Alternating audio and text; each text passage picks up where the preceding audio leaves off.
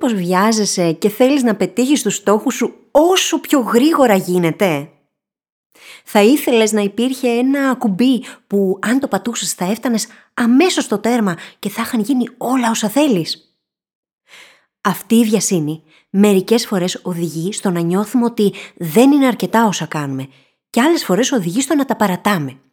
Βιασύνη και ανυπομονησία. Απογοήτευση και στόχοι που δεν ολοκληρώνονται τελικά. Σου λέει κάτι όλο αυτό; Σε αυτό το επεισόδιο θα δούμε τι μπορείς να κάνεις για να διαχειριστείς την ανυπομονησία σου για την επίτευξη οποιοδήποτε στόχου. Φύγαμε! Αν έπρεπε να διαλέξεις ανάμεσα στα εξής. Α. Να πετύχεις όλα όσα θέλεις επαγγελματικά και οικονομικά. Β. Να είσαι χαρούμενος, υγιής και να έχεις γύρω σου ανθρώπους που σε αγαπούν. Ή Γ. Να βρεις σκοπό στη ζωή σου και να κάνεις τη διαφορά. Ποιο από τα τρία θα επέλεγες; Λοιπόν, σου έχω υπέροχα νέα. Δεν χρειάζεται να διαλέξεις. Μπορείς να τα έχεις όλα. Το θέμα είναι πώς μπορούμε να πετύχουμε όλα όσα θέλουμε, ενώ παράλληλα είμαστε ευτυχισμένοι και νιώθουμε ολοκληρωμένοι, χωρίς να πρέπει να συμβιβαστούμε. Αυτό είναι το ερώτημα που θα απαντήσουμε μαζί και μας περιμένει ένα εκπληκτικό ταξίδι. Το όνομά μου είναι Φίλης Γαβρίλιδου και σε καλωσορίζω στο podcast μου Φιλισοφίες.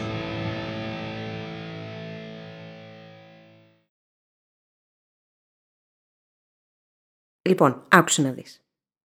Οφείλω να παραδεχτώ κάτι πριν προχωρήσουμε παρακάτω.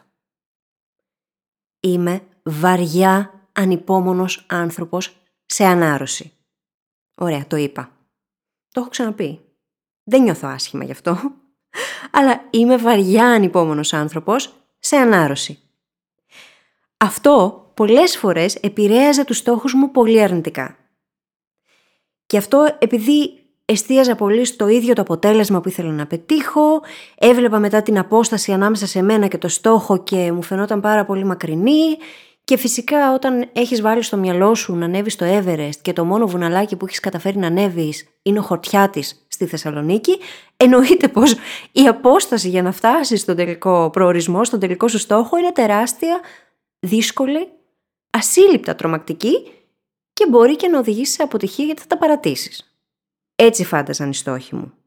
Όταν βιαζόμουν όμως. Έτσι. Να τα λέμε κι αυτά. Έτσι λοιπόν έμοιαζε και κάθε μέρα με αποτυχία στη ζωή μου, αντί για πρόοδο. Γιατί όταν αυτό που βλέπεις είναι μόνο η απόσταση ανάμεσα σε σένα και σε αυτό που θέλεις να πετύχεις, αυτό που καταφέρνεις πρακτικά είναι να νιώθεις μονίμως ανεπαρκής. Ότι μονίμως είσαι πίσω. Ότι δεν προχωράς αρκετά γρήγορα. Και αυτή η ανυπομονησία φέρνει μαζί της πάρα πολλά αρνητικά. Φέρνει χαμηλή αυτοεκτίμηση, χαμηλή αυτοπεποίθηση, έλλειψη πίστης και εμπιστοσύνης απέναντι στις ικανότητές σου να τα καταφέρεις και ένα σωρό άλλα πράγματα τα οποία μπορεί να σε οδηγήσουν Εμένα με οδηγούσαν πολύ πιο παλιά στο να τα παρατάω στη μέση. Ξεκινούσα με μεγάλο ενθουσιασμό, βιαζόμουν πολύ, έτρωγα τα μούτρα μου, τα παρατούσα. Αυτό ήταν το process. Πόσο μπορείς να αντέξεις το να αισθάνεσαι ότι δεν προχωράς ή ότι έχεις ακόμα πολύ πολύ δρόμο να διανύσεις; Όχι πολύ. Ακριβώς. Μ' αρέσει που συμφωνούμε σε αυτό το podcast. Δεν παλεύεται αυτό το πράγμα. Είπα όμως πριν ότι είμαι σε ανάρρωση. Λοιπόν, τα mental models και η αλλαγή στο mindset που θα μοιραστώ μαζί σου εδώ με βοηθούν κάθε μέρα να προχωράω και να γιορτάζω κάθε μικρή νίκη. Να δούμε λοιπόν, ξεκινώντας, από πού προκύπτει αυτή η ανυπομονησία. Και πιστεύω ότι θα το πετύχω. Προκύπτει και για σένα από το πού εστιάζεις. Εστιάζεις στο αποτέλεσμα, έτσι δεν είναι; Θέλεις να δεις το χ αποτέλεσμα και όσο αυτό δεν έρχεται, τόσο περισσότερο νιώθεις ανυπομονησία. Όμως, η διαδικασία είναι εκείνος στο οποίο θέλεις να εστιάζεις. Η ίδια η διαδικασία είναι εκείνο το ένα πράγμα το οποίο θα σε βοηθήσει και να νιώθεις ότι προχωράς και να χαίρεσαι γι' αυτό και να μην σε τρομάζει το αποτέλεσμα. Ο τελικός προορισμός. Ποιο είναι το πραγματικό σου κίνητρο λοιπόν για τον στόχο που κυνηγάς; Χρειάζεται να είναι πολύ ξεκάθαρο στο μυαλό μας τόσο το που εστιάζουμε, γιατί η διαδικασία είναι εκείνη που μπορεί να τροφοδοτήσει και να δώσει κίνητρο, και να έχουμε και πολύ ξεκάθαρο εσωτερικό κίνητρο για αυτό που κάνουμε. Να προκύπτει ο στόχος από κάτι το οποίο είναι βαθιά δικό μας και όχι φορετό. Δεν μας το έχει επιβάλει κάποιος. Τι να το κάνω αν θες να μάθεις γερμανικά επειδή κάποιος σου είπε ότι πρέπει να το κάνεις. Το θέμα είναι εσύ γιατί θες να μάθεις γερμανικά. Για ποιο λόγο; Τι κερδίζεις από αυτό; Πώς τρέφεται η δική σου η ψυχούλα; Χρειάζεται να είναι πολύ ξεκάθαρο λοιπόν το γιατί σου και να εστιάζει την ίδια τη διαδικασία. Η διαδικασία είναι πολύτιμη. Η διαδικασία είναι το καθημερινό process. Είναι οι καθημερινές μικρές νίκες που μπορείς να κάνεις, μπορείς να τις καταγράφεις, μπορείς να τις παρατηρείς, να τις αξιολογείς και είναι αυτά τα μικρά μικρά βηματάκια που μπορούν να οδηγήσουν τελικά στο να ανέβεις στο Everest. Όσο εστιάζεις στο αποτέλεσμα και όχι στα βηματάκια αυτά, τόσο πιο ανυπόμονος θα νιώθεις. Και αυτό είναι πρόβλημα. Χρειάζεται λοιπόν να αρχίσει να εστιάζει τη διαδικασία και στο να βρεις το πραγματικό εσωτερικό κίνητρο το οποίο θα σε βοηθάει κάθε φορά να συνεχίζεις. Και θέλω κάπου εδώ να συζητήσουμε και για το ξεβόλεμα. Το ξεβόλεμα και πόσο πολύ μας επηρεάζει όταν δουλεύουμε έναν στόχο. Πέρα από το γεγονός ότι εστιάζουμε υπερβολικά πολύ στο αποτέλεσμα και στο ότι δεν έχουμε φτάσει ακόμα εκεί και αυτό μας αγχώνει, δεν μας αρέσει και να ξεβολευόμαστε. Και ξεβόλεμα, το έχουμε συζητήσει ξανά στο παρελθόν, δεν είναι μόνο η κατάσταση του να ξεβολευτείς, του να βγεις από το comfort zone. Είναι και η χρονική περίοδος που θα χρειαστεί να μείνεις ξεβολεμένος. Και αυτό δεν μας αρέσει πάρα πολύ. Δεν μας αρέσει να το ζούμε. Γιατί στη φάση που έχεις ξεκινήσει και δουλεύεις πάνω σε έναν στόχο, ό,τι στόχος κι αν είναι, μπορεί να είναι προσωπικός, να έχει να κάνει με τη φυσική σου κατάσταση, να έχει να κάνει με το επάγγελμά σου, με τη δουλειά σου, με την καριέρα σου, με τις σπουδές σου. Όταν έχουμε μπει στη διαδικασία να κυνηγήσουμε ένα καινούριο στόχο, αυτό σημαίνει ότι δεν τον έχουμε ξαναπετύχει. Και για όσο καιρό θα βρισκόμαστε στη διαδικασία του να τον κυνηγάμε, θα ξεβολευόμαστε. Και αυτό πολλές φορές δεν μας αρέσει. Γιατί δεν μας αρέσει να ξεβολευόμαστε. Όσο λοιπόν δεν έχουμε αποδεχτεί το ξεβόλεμα σαν αναπόσπαστο κομμάτι οποιοδήποτε στόχο, οποιασδήποτε επίτευξης ενός στόχου, τόσο αυτό θα μας τραβάει πίσω. Χρειάζεται λοιπόν να αποδεχτείς ότι θα βρεθείς στην κατάσταση αλλά και στη χρονική περίοδο του ξεβολέματος και αυτό είναι OK. Κάτι ακόμα που μπορεί να βοηθήσει πολύ με την ανυπομονησία και συνδέεται άμεσα με την ίδια τη διαδικασία στην οποία χρειάζεται να μάθεις να εστιάζεις, είναι το να καταγράφεις και να αξιολογείς την πρόοδό σου. Το tracking, το λεγόμενο tracking, το να καταγράφεις τα βήματα δηλαδή και το feedback που μπορεί αυτό να σου δώσει, μπορεί να βοηθήσεις στο να εστιάζεις στο αμέσως επόμενο βήμα κάθε φορά και ταυτόχρονα να έχεις και ένα σύστημα μέσα από το οποίο θα μπορείς να βλέπεις προς τα πίσω και να λες «Για δες πόσα βήματα έχω κάνει ήδη, για δες πόσα πράγματα έχω ήδη καταφέρει». Χρειάζεται λοιπόν ένα σύστημα tracking. Θέσε τον στόχο σου και έπειτα δημιούργησε κύκλους ανατροφοδότησης γι' αυτόν. Θα σε βοηθήσω σε λίγο για να βρεις πώς θα το κάνεις αυτό. Και το τέταρτο που θέλω να μοιραστώ μαζί σου είναι το να ξεκαθαρίσεις το από πού αντλείς την αυτοαξία σου. Το να αντλούμε την αυτοαξία μας μόνο από τα πράγματα που έχουμε ήδη καταφέρει δεν είναι πολύ βοηθητικό. Γιατί; Με το που καταφέρεις κάτι, το χαίρεσαι για λίγο και μετά από ένα σύντομο χρονικό διάστημα έχει γίνει μέρος της ταυτότητάς σου. Έχει γίνει κανονικότητα. Άρα δεν χαίρεσαι πλέον γι' αυτό. Δεν είσαι πια τόσο περήφανος όσο ήσουν τη στιγμή της επίτευξης.